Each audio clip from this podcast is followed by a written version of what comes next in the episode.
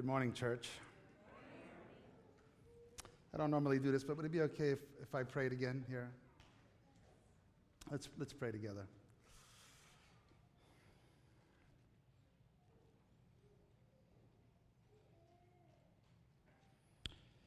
Father in heaven, uh, I know I have had a very, very busy week. And I know that my experience is not my own. I know that there are many people in this room that have had their RPMs pegged to too fast in the red zone. And so I want to pray right now, Lord, that you would help us to quiet our minds, that you would help us to slow down the RPMs of our hearts. That in some miraculous way, in this world of noise,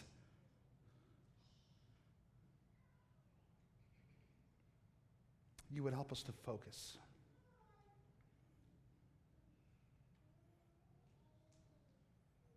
Thank you, Lord.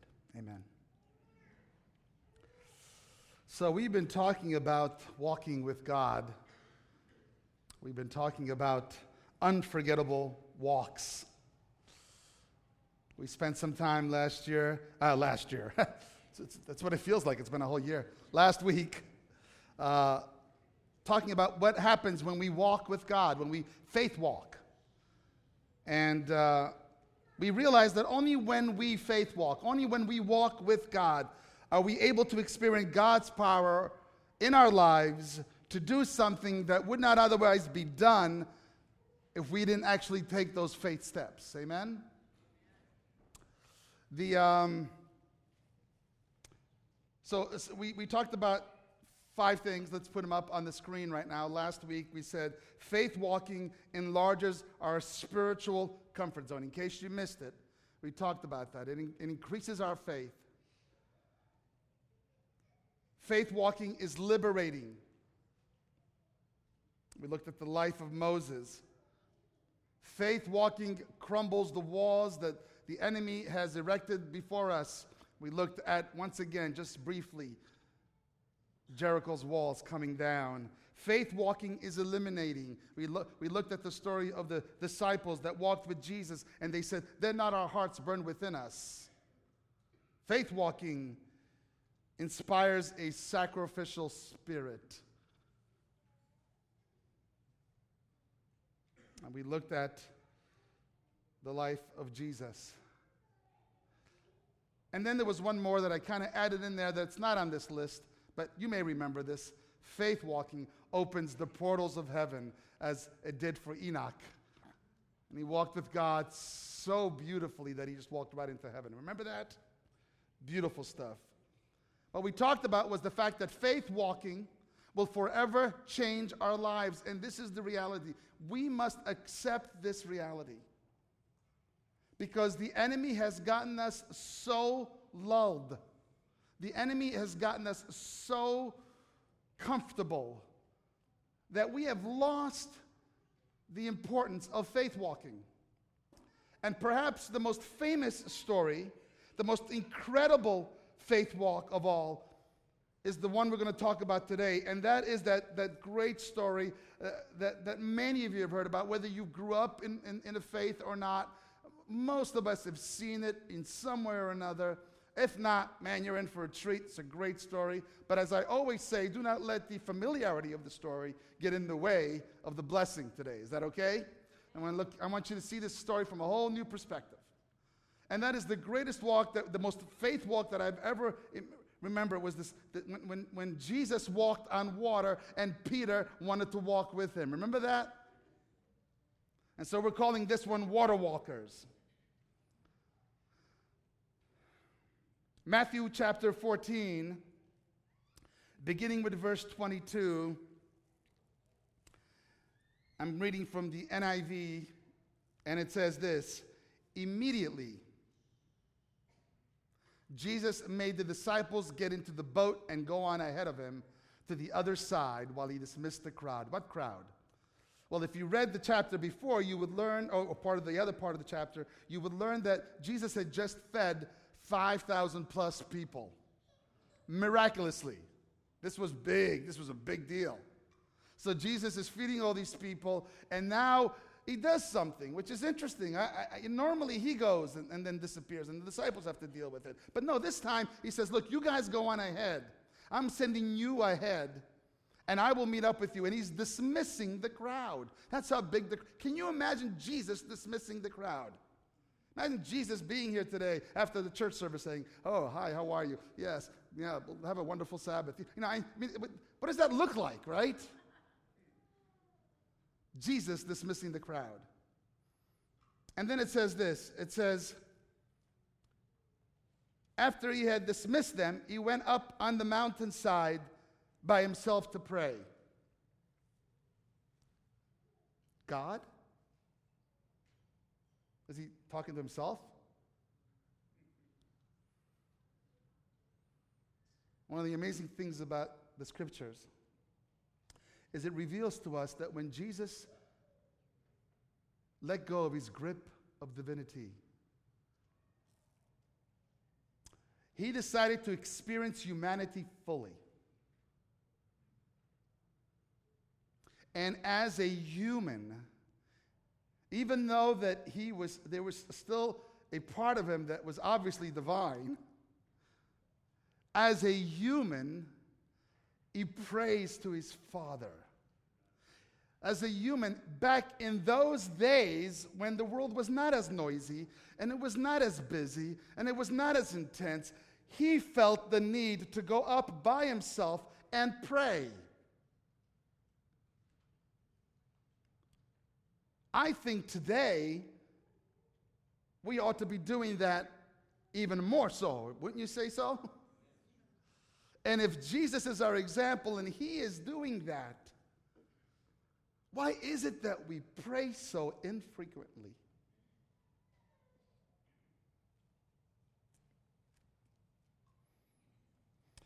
When evening came, he was there alone, but the boat was already considerable distance from land and it was buffeted by the waves because the wind was against it.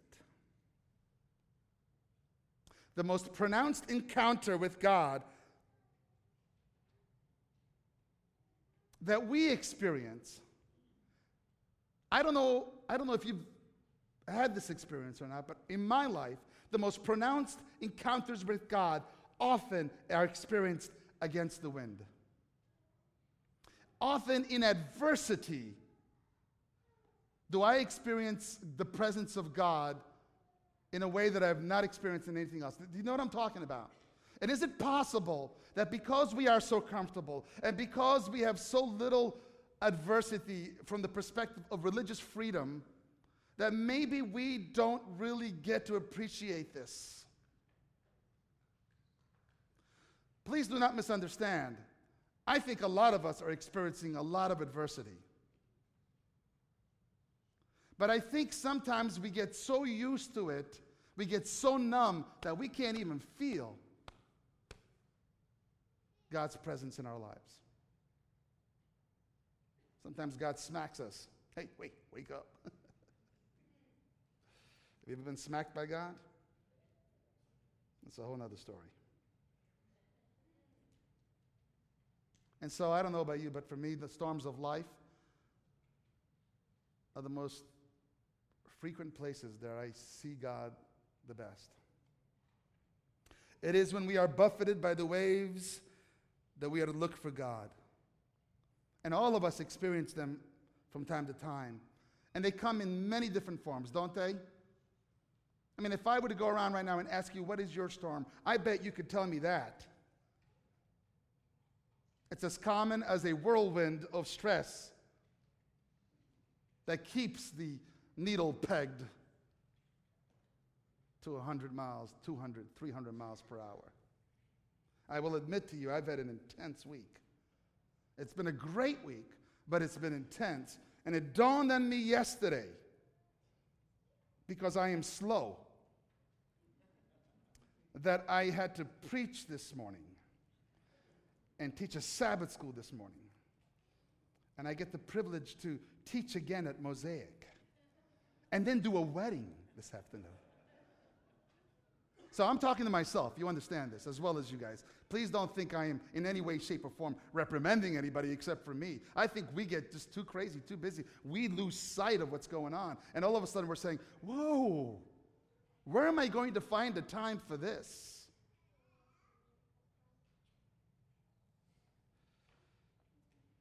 As common as a hurricane of discouragement for some of you.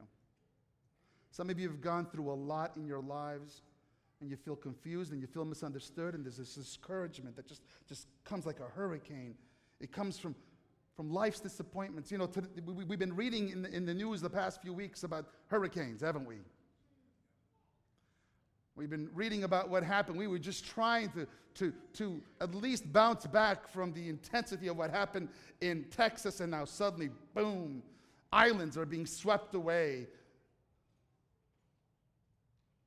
I know some of you, like us, like Nancy and I, you have relatives in Florida. And, and, and, of course, there was a time when you didn't know which way this thing was going, right? Remember that?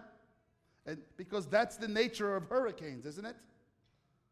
That's the nature of not only natural hurricanes, that's the nature of the hurricanes in our lives. We just don't know. We don't know. Where's it going? How's it going to affect us? Are we going to drown? So please, please pray for those folks as they're experiencing that right now. And sometimes the hurricanes in our lives are storms of intense, deep grief, torrents of rain from the inside out. Isn't that true? But it is in those moments of adversity, I want you to know this, that Jesus is the most present. It is in those moments of adversity that God shows up that, that, that, in some way we can see him. We think it's a ghost, but it's not. There is no ghosts, but there is a Jesus. And it says this it says this it says, during the fourth watch of the night, Jesus went out to them walking on the lake. I don't know about you guys, man, but that's kind of freaky to me. Imagine being on that boat. The waves of water blowing in your face, dripping down your face, your beard, if you have a beard, you know, and you're just doing everything you can to, to kind of steady yourself, and, and you're yelling, bail water, bail water, and everybody's freaking out on this water, on this, on this boat. And you, you may even be thinking, if you're one of the disciples, why would Jesus send us alone out there? Where is he? You know, the one that can calm the storms. What's going on here? You know, and he's just, and it's just crazy out there. And suddenly, suddenly you see something from far away. And it's like, it's like coming towards you. And you're like, what on earth is that? At first, you may think it's a boat, but then you realize that's, that's too small. That's not a boat. And then you begin to realize it's kind of white and wavy. And, and what the Bible says that the disciples thought, well, maybe this is a ghost. And they know that there was no such thing as ghosts, but yet they're like, I can't explain this any other way. I love this. I love this. I mean, it, in hindsight, really, who could it be? Right? Casper? I mean, I don't know. I mean, th- think about it, right? It's like, what on earth is this? Why would you even think this, right? And, and, and then it says, so, so here's, here's, the, here's the irony of it all. Even though the storms of life are the frequent meeting places with God, even in moments, even though in moments of adversity is where God shows up the most, when tormented by waves, we are no better in recognizing Jesus in our lives than the disciples were in that moment. Isn't that true? And it says this it says, in the third watch, for those of you who may not know what the third watch was, because I had to look it up some years ago when I read the story for the first time, that is three o'clock in the morning. I'm just going to go here to my corner for a second. I was thinking, what on earth is Jesus doing walking on the lake at 3 o'clock in the morning. I mean, is that, is that just strike me as odd? Is, isn't, is that like, isn't that like, isn't, hello? What is he doing walking on the water at 3 o'clock in the morning? Mark, in his gospel, says that he intended to pass them by.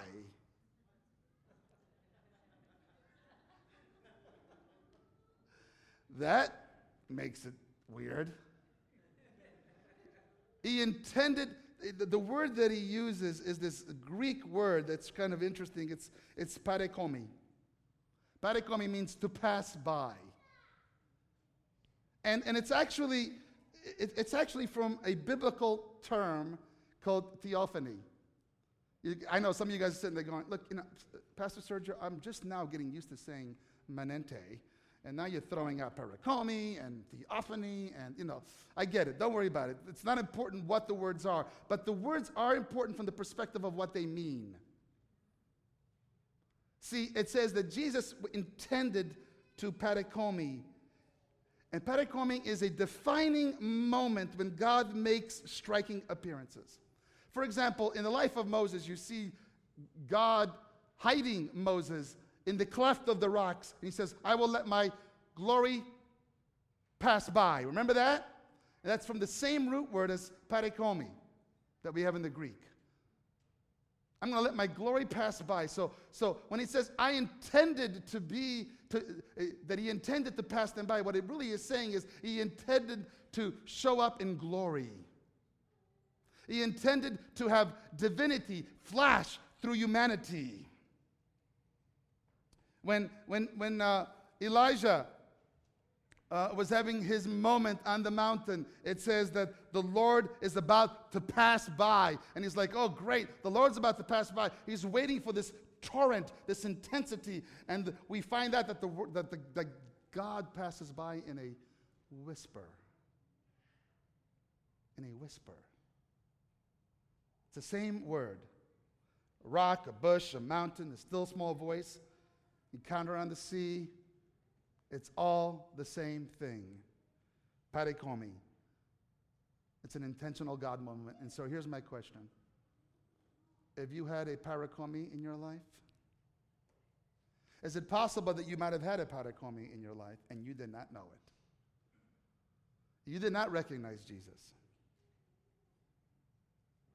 Jesus was about to have an extraordinary moment with his disciples. How cool is that? And he says, Take courage. It is I. Don't be afraid. See, why would he say that if he's just trying to pass, you know? No, he sees them. He sees them struggling. He sees them half drowning. He sees them soaked. He sees them, and, and, and all of a sudden he stops and he says, Don't be afraid. It is I. It is the great I am. It's the same thing that he said when Moses saw him in the great bush on fire. And Moses was like, What is going on over here with this bush that's always on fire, you know?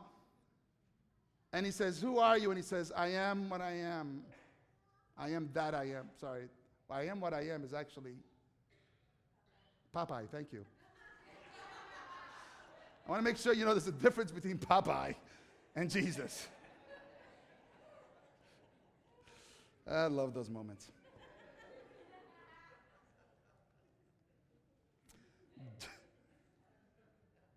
Job says in chapter 9, He alone, meaning God, stretches out the heavens and treads on the waves of the sea. The same power that made iron to swim is the same power that causes him to walk on the water. One of those awesome moments when divinity flashed through humanity. You know, there was, a, there was an article that I read. This is a, a, about a Hindu yogi by the name of Rao. In the 1960s, he uh, was starting to do some pretty amazing things. He actually had gotten the crowd together and he was able to walk through fire unharmed. And he decided, you know what? I can walk on water. Just like I can walk on fire, I can walk on water. And so he starts to, to advertise this. Look, come and see, you know. He actually starts selling tickets. I kid you not. A $100 a ticket to come and see. And the wealthiest of Burma came. 600 of them. Do the math $60,000 back in the 1960s.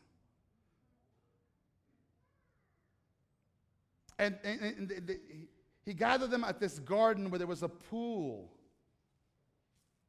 And they're all watching him, and he's, he's there with his white robe, flowing beard. And he walks up to the edge of the pool, and there is this hush. He takes a deep breath, he looks up in the heavens. Everybody is silent. And then he takes a step. People are looking to see is there like a piece of glass across? They can't see anything. So he steps. And as he steps, he goes right into the water and starts sputtering up. And then as he's sputtering up, he's like, comes up, and he's coming up. He goes, One of you, one of you is faithless. it's your fault.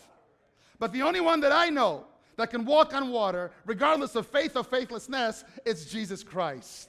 In the whole history, nobody else has ever done this. Nobody has even decided to say, let's make believe that. No, this is Jesus. I love that about Jesus. That's the kind of power he has. So now that we have gotten over the dazzle of his amazing appearance, let's get into some of the most important lessons of the story. Amen? All right. So, please understand this in case you missed it. Jesus can find access to us no matter where we are. No matter how strong the storm is, no matter how intense the hurricane is, Jesus can find access to you. Do you believe that? The psalmist puts it this way Oh Lord, you have searched me and you know me. You know when I sit and, and when I rise. You perceive my thoughts from afar. You discern my goings out and my lying down. You are familiar with all my ways. Where can I go from you, Spirit? Where can I flee from your presence? If I go up to the heavens, you are there. If I make my beds in the depths, you are there. If I rise on the wings of the dawn, if I settle on the far side of the sea, even there, your hand will guide me, your right hand will hold me fast. If I say, Surely, then darkness will hide me, and the light becomes night around me. Even the darkness will not be dark to you. The night will shine like the day, for darkness is as the light to you. You cannot hide from God.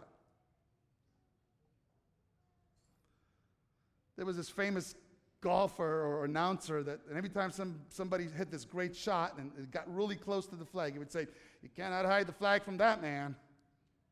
Well, you can't hide from Jesus, let me tell you. It's like you're waving a flag. I'm here.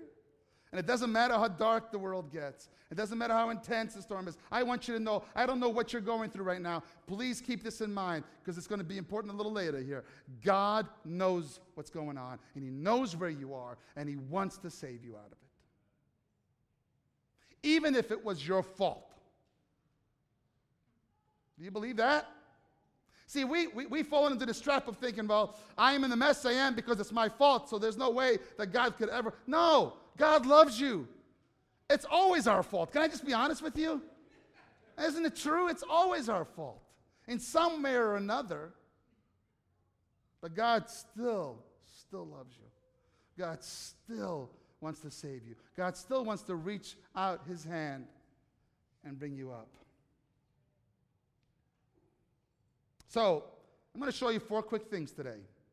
Number one, let's put that slide up. There's always a call. Number two, there's always fear. Number three, there is always help. And number four, there is always a changed life. All right? Yeah, don't, don't, don't be afraid to take out the phones and take a picture of that because it's going to be gone in a second here. So there's always a call, there's always fear, there's always help, and there's always a changed life. I'm going to look on each one of these. Is that fair? So there's always a call. Let's look at that. it says, But Jesus immediately said to them, Take courage, it is I, don't be afraid. Verse 28 now. Lord, if it's you, Peter, I mean, who else would it have been? Let's be honest, right? Tell me to come to you on the water.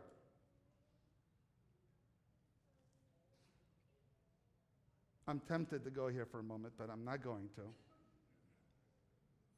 What on earth would possess Peter if he sees Jesus on the water, recognizes him because Jesus says, It is I? What on earth possesses him to say, Hey, you know what? That looks like fun. See, a lot of us could fall into the trap of thinking that this is like like extreme sports moment for Peter. But I want to suggest to you that it's actually a moment of extreme discipleship. Jesus says, and here's the call come. You want to walk on water? Come on. I love that. This is not a story about risk taking, this is a story about obedience. And water walkers know how to discern between authentic call and foolishness. And I believe, as impulsive as Peter was, he recognizes that as an invitation. Jesus, I believe Jesus is actually like, so this, I mean, I don't know how this works, to be honest with you. I don't know how close he was to the boat, you know, I, I don't know. But I know that he can recognize, and Jesus is like, come. I believe he's smiling. Come. Like, come on, you, you, you, want to walk on water? Come on. This is going to be fun. I love that. Because the call means that Jesus is asking ordinary people to engage in the act of extraordinary trust. The call is a call to get out of the boat. It's Jesus inviting us to the audacity to share in the adventure. And I want to tell you something right from the start here. You cannot ever experience the joy of that adventure unless you get out of the boat. So, what's your boat? What will you choose, the water or the boat? What is your safety, your security, your comfort? Why would you choose that instead of the stormy, rough waves, the depths, the potential of the thrill of a lifetime? Why on earth would you do that? But here's the thing water walkers always get out of the boat. They always say, you know, okay, really, Jesus? Yes, come on. Always. You know, I think Rao was right there was somebody in there that was faithless, and that was him.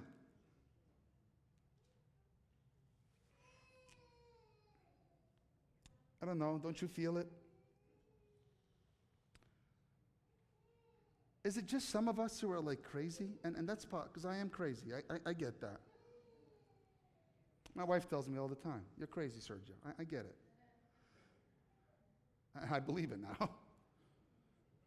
Is it possible that don't you feel this, this, this, this, like there's more to life than just sitting in the boat?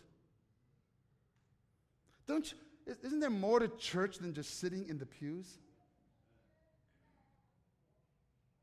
I mean, is it possible that, that when somebody says, How's your walk with God? he's not talking about church. He or she may be talking about like your adventure. And have you walked on water yet? Is it, is it possible that, that we are made for more than just avoiding failure? I think in the end, at the, at, at, when it's all said and done, we will not be rewarded for the evil that we have tried to avoid, but rather for the good that we have tried to live. Are you following what I'm saying here? I think too many of us are living our lives in the boat because that's where it's safe and I can avoid evil and I can avoid all this other stuff and, and then I could keep everything safe so when Jesus returns, everything is safe and I'm good. But it, I'm going to tell you right now, I think God's going to call us to account, not for the evil that we have avoided, but for the good that we have failed to live.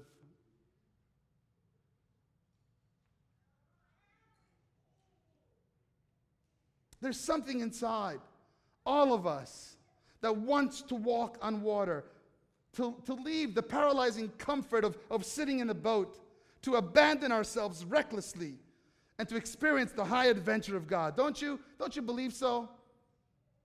Is it just me? There's this great verse in Hebrews. I love this verse. We've talked about this verse many times, but I want you to see it from this light. It says, Now faith is confidence in what we hope for, the assurance about what we do not see. Remember that? Confidence in what we hope for, assurance what we do not see. But most of us, most of us have more faith in what we do see than what we don't see. Isn't that true? Most of us have more comfort in what we see than what we don't see. I, I, I hear people all the time, I hate my job. I can't stand my job. And I'm like, why don't you get a new job? Well, you know why he's not getting a new job or she's not getting a new job? Because they're comfortable in that job. Even though they hope for a better job, they have more comfort in what they see than what they don't see. See what I'm saying here? There's more, more assurance in what we have than what we don't have. You say, well, it's of course, Sergio. Well, no, no, hold on. Here's what it says it says, This is what the ancients were commanded for. And then it says these words by faith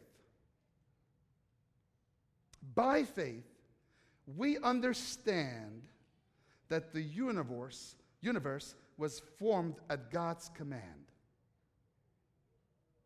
So that what is seen was not made out of what was visible. Have you ever read that? See, now, most of us think that God made the universe out of nothing. That's what we think that's saying. But that's not what it's saying. Do not miss this. It's saying that we, believers, believe that God made something that is seen out of something that is invisible. Doesn't mean it's not there, it just means we can't see it. Now, think about this within the context of this whole text here because it's really important. See, what you hope for, you don't see. And God is inviting us. In fact, it actually says these words He says, and without faith, it is impossible to what? To please God. I think that's really unfair. We are the only species on this planet that, that, that, that is responsible for that. No, but there's no dolphins that are going like, man, I, I gotta, I gotta live by faith. You know, no elephant that's sitting there going, I am dreaming of a day that I'm skinny. there is no, no other animal, no other species on this planet that can do that. We're the only ones that can do that. We're the only ones that can say, this is, this is the future that, that I want to live for God's glory. We are responsible for that. In fact, it says, if we don't live by that, faith, then we are not pleasing God. If you're not living by that faith, then it is what? Impossible. Are you following what I'm saying here? To please God. God, Jeremiah was about ready to, to, to, to come onto the scene and, and, and he was going to do something. If you ever read the book of Jeremiah, this is what happened to that guy, man, man. Whew, I hope that never happens to me, okay? Just telling you, read that story that poor guy. But so God, to encourage him, decided to let him know something. In chapter 1, verse 5, he says, Before you were even in the womb, catch this, don't miss this. Before you were even in the womb, I knew you. And he's saying that to every one of us. You know what that means? You know what he's saying actually there? This is unbelievable. What he's actually saying is, You were invisible.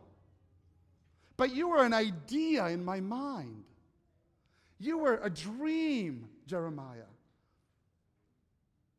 And before you were formed, I knew you. I dreamt you up. And I created you to do great things. Now go, Jeremiah. Walk on water. Go, Jeremiah. Walk by faith. And you know, and it was such a powerful, intense impression to Jeremiah that he could not help to do what he did in, in, in the midst of tremendous adversity. Why? Because he experienced God in every moment of that adversity. Are you following what I'm saying? And is it possible that God is saying, Look, I, by faith it is impossible to please me, so why don't you act on your ideas? We hear people all the time. I, believers. I've heard believers actually say things like this. We, I've said this before. They say, well, you know, what is, there's all this mess in this world and there's so much going on. And, you know, why doesn't God do something? Evil people do not wait for God's permission to do something. The evil in this world has never happened because they're waiting for God's permission. Why is it that we have to wait for God's permission? God says, Look, I created you. You go do something. You do something. You go walk on water. But I'm, afraid. You get out of the boat. And you keep your eye on me. Because that's the next part of this, right? Here's what you need to know, by the way. There's a high cost for staying in the boat. You just don't realize that there is. Let me tell you what that cost is. Staying in the boat always leads to stagnation and eventually unfulfillment. You will wake up one day and go, What have I done in my life? See, some people call that like a midlife crisis, and sometimes it is. But I think a lot of times it's just going, you know what, I just don't want to be bored like this anymore. I, I don't want to live a risk free life anymore. I, want to, I don't want to live a trust free life. I want to trust God. I want to do something that, that God only can make happen.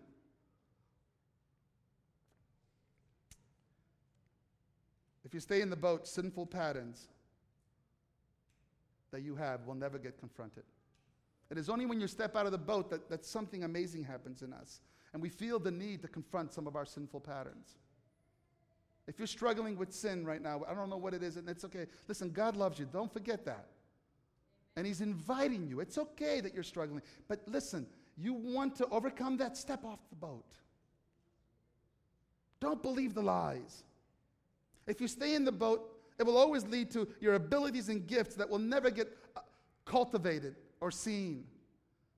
There's some of you guys that are so gifted and talented, and we don't have a clue because you're sitting in the boat. I want to know. And this happens until weeks turn into months, months into years. And one day you look back and you got this regret. And you realize that there were deep m- moments that you never had, bold prayers that you never prayed, exhilarating risks that you never took, water walking moments that you never took advantage of forgotten dreams, lives you never touched.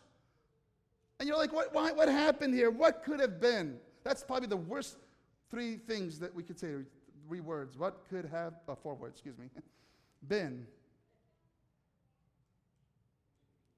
For those of you who you know, need to keep track of that. The problem is you never got out of the boat. All right, so there's always a call. Number two, there's always fear. So it says here,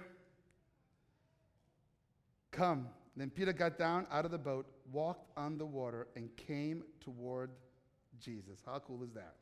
I love that. You know, you say whatever you want about Peter. He's, he's got some moxie, doesn't he? I love that about Peter.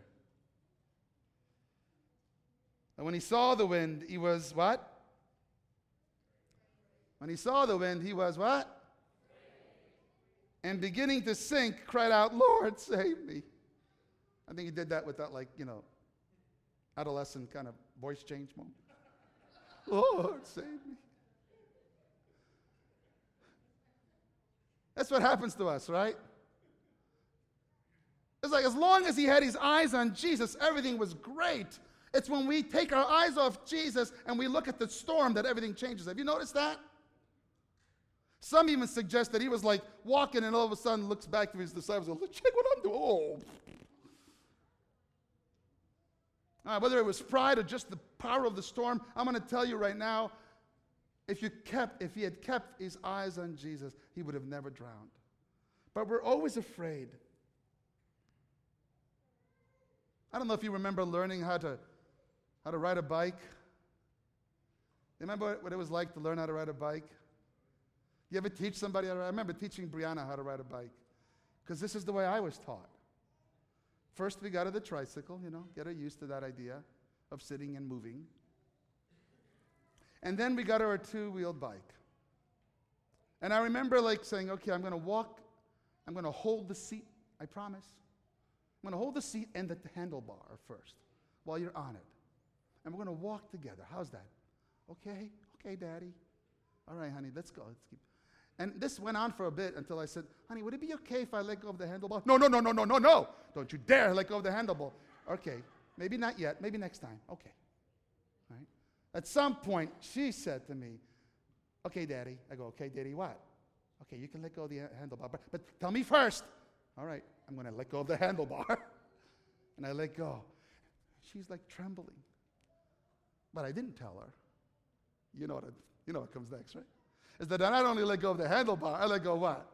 Of the seat. But I'm walking with her as if I'm, and I, uh, you know, uh, my hand's still like that, you know? I'm like, oh, honey, you're doing so good.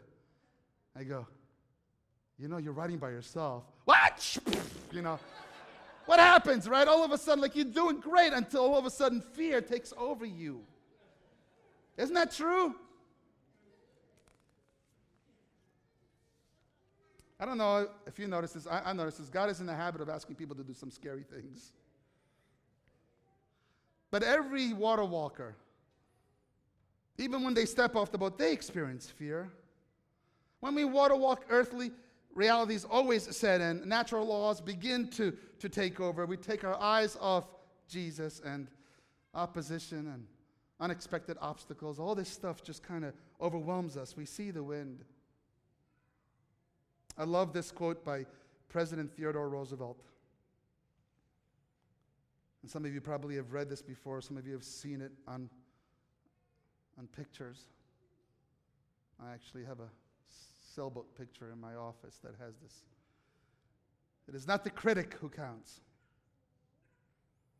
nor the man who points out how the strong man stumbles or where the doer of deeds could have done them better. Hmm.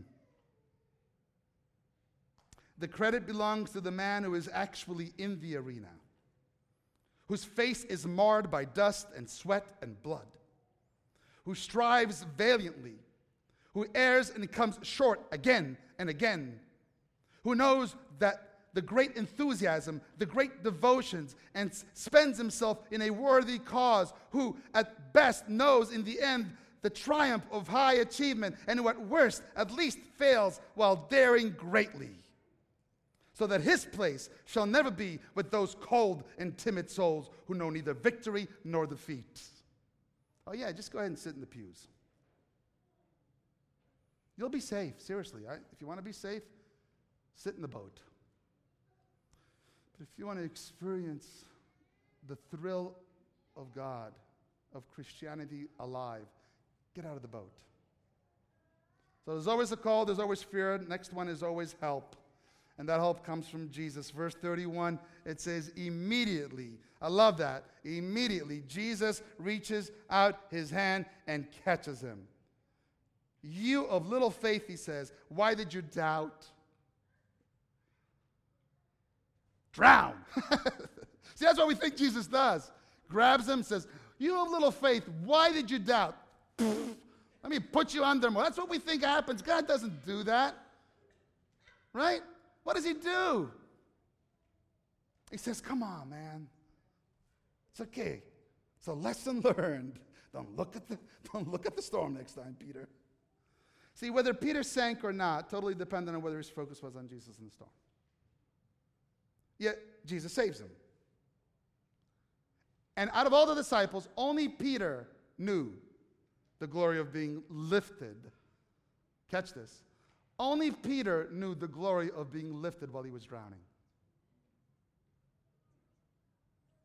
Not just about the water walking, it's about experiencing God lifting us out of the pit. Are you following what I'm saying here? No matter where we are, even as we pass through the storms of life, even when we experience that sinking feeling, Jesus is there. And Jesus wants to lift us. When the chaos of turmoil and the chaos of, of life take, is threatening to overwhelm us and derail us, from, from water walking, Jesus is there. Don't you believe that? All right, finally, there is always a changed life. There's always a call, there's always fear, there's always help, and there's always a changed life. Listen to what it happens here in verse 32. And when they climbed into the boat, the wind died down. It was like a remote control, Jesus, you know.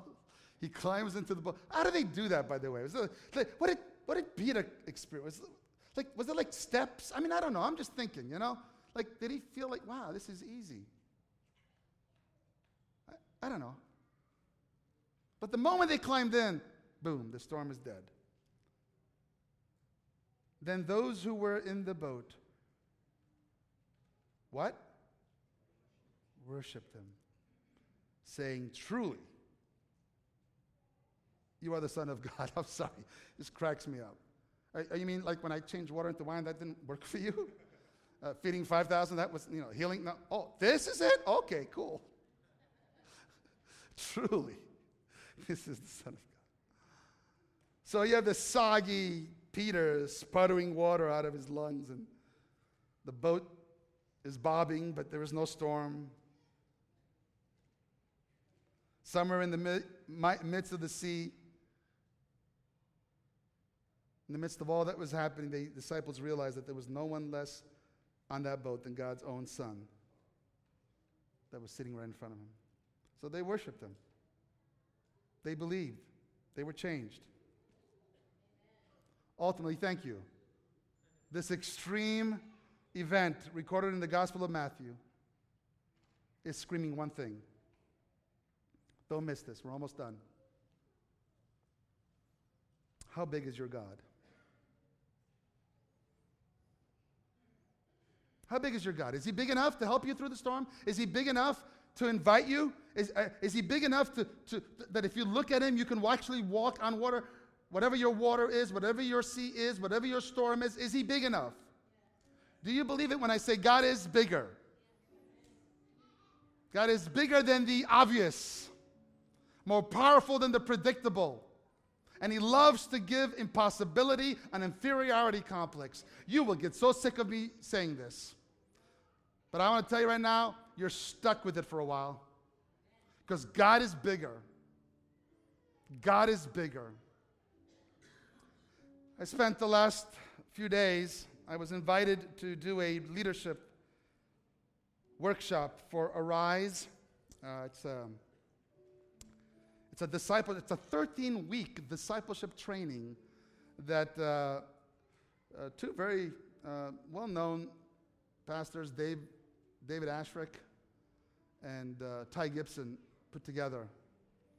And Ty calls me up and says, You know, Serge, we've been doing this for a while now, and we just realized we don't even have a, a leadership component. How could you, you know? He's like, Would you be willing to do this? So I, I went over there, and, and, and, I, had to, I had to do a four hour, four hour seminar. Those people sat for four hours with little breaks in between. It actually ended up being a five hour because when my time was up and they were supposed to eat lunch, I wasn't quite done, and they began to beg me and the person that was in charge, please let him finish. Please let him finish. Now, I want to tell you about a girl. There was this couple that was sitting in the back. And when I started speaking, I, mean, I don't know, how, she, she, she had to be in her 20s. She can't be that, that old. I started speaking. In fact, I thought she was a teenager, but I realized later she wasn't. I started speaking. She was like, you could just tell she was angry. She was shaking her head like this. But as the hours passed, she began to be more st- steady and, and shake her head like this.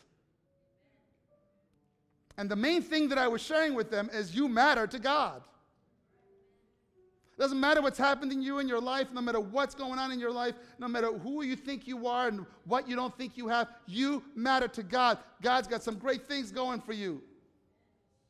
So, so please, and, and at first, she couldn't accept that. In fact, she came up to me after it was all over. And she said, I need to tell you something. I'm going to call her Amy just to protect her. She said, she said, Pastor, I need to tell you something. You started talking, I couldn't stand you. I'm sorry. She said, the more you talked about how you how we matter to God and God can use us, and I, the more I got angry because I know God can't use me. But then something changed as you were talking. And I said, could it really be? And, so I, I decided, look, you know, I, I don't want her to feel bad. So I said, Look, look, I don't pretend in any way, shape, or form of knowing what you've gone through in your life. The, the hurt, the pain, the storms that you've been through. She goes, Stop. I've been through nothing. I was born and raised in the Seventh Adventist Church. I went to Adventist school. I've lived a boring life. Because all, and all of a sudden she starts crying. Because all this time, I didn't know that God prized me as an individual. All this time, I was told what to do and how to do it, and I never knew, never really grabbed the fact that I mattered to God and that I could be whoever I needed to be in God's eyes. And I was unleashed to be who God designed me to be and not, not the sum total of other people's opinions. She's just crying and crying. And her husband is just trying, you know, comfort her. And now I'm like getting all teary eyed and I'm like, Amy, I wish that I could spend more time with you guys. We actually made a decision to, uh, to get on Skype and talk some more. She said, but by the time the seminar was over, I was convinced that I mattered to God. I just don't know what to do next. And I told her, step out of the boat. God will take care of everything else. See, when we shrink God to our experience, we end up offering faithless prayers, passionless and joyless services. We begin to criticize. We experience hopeless suffering and purposeless living. living.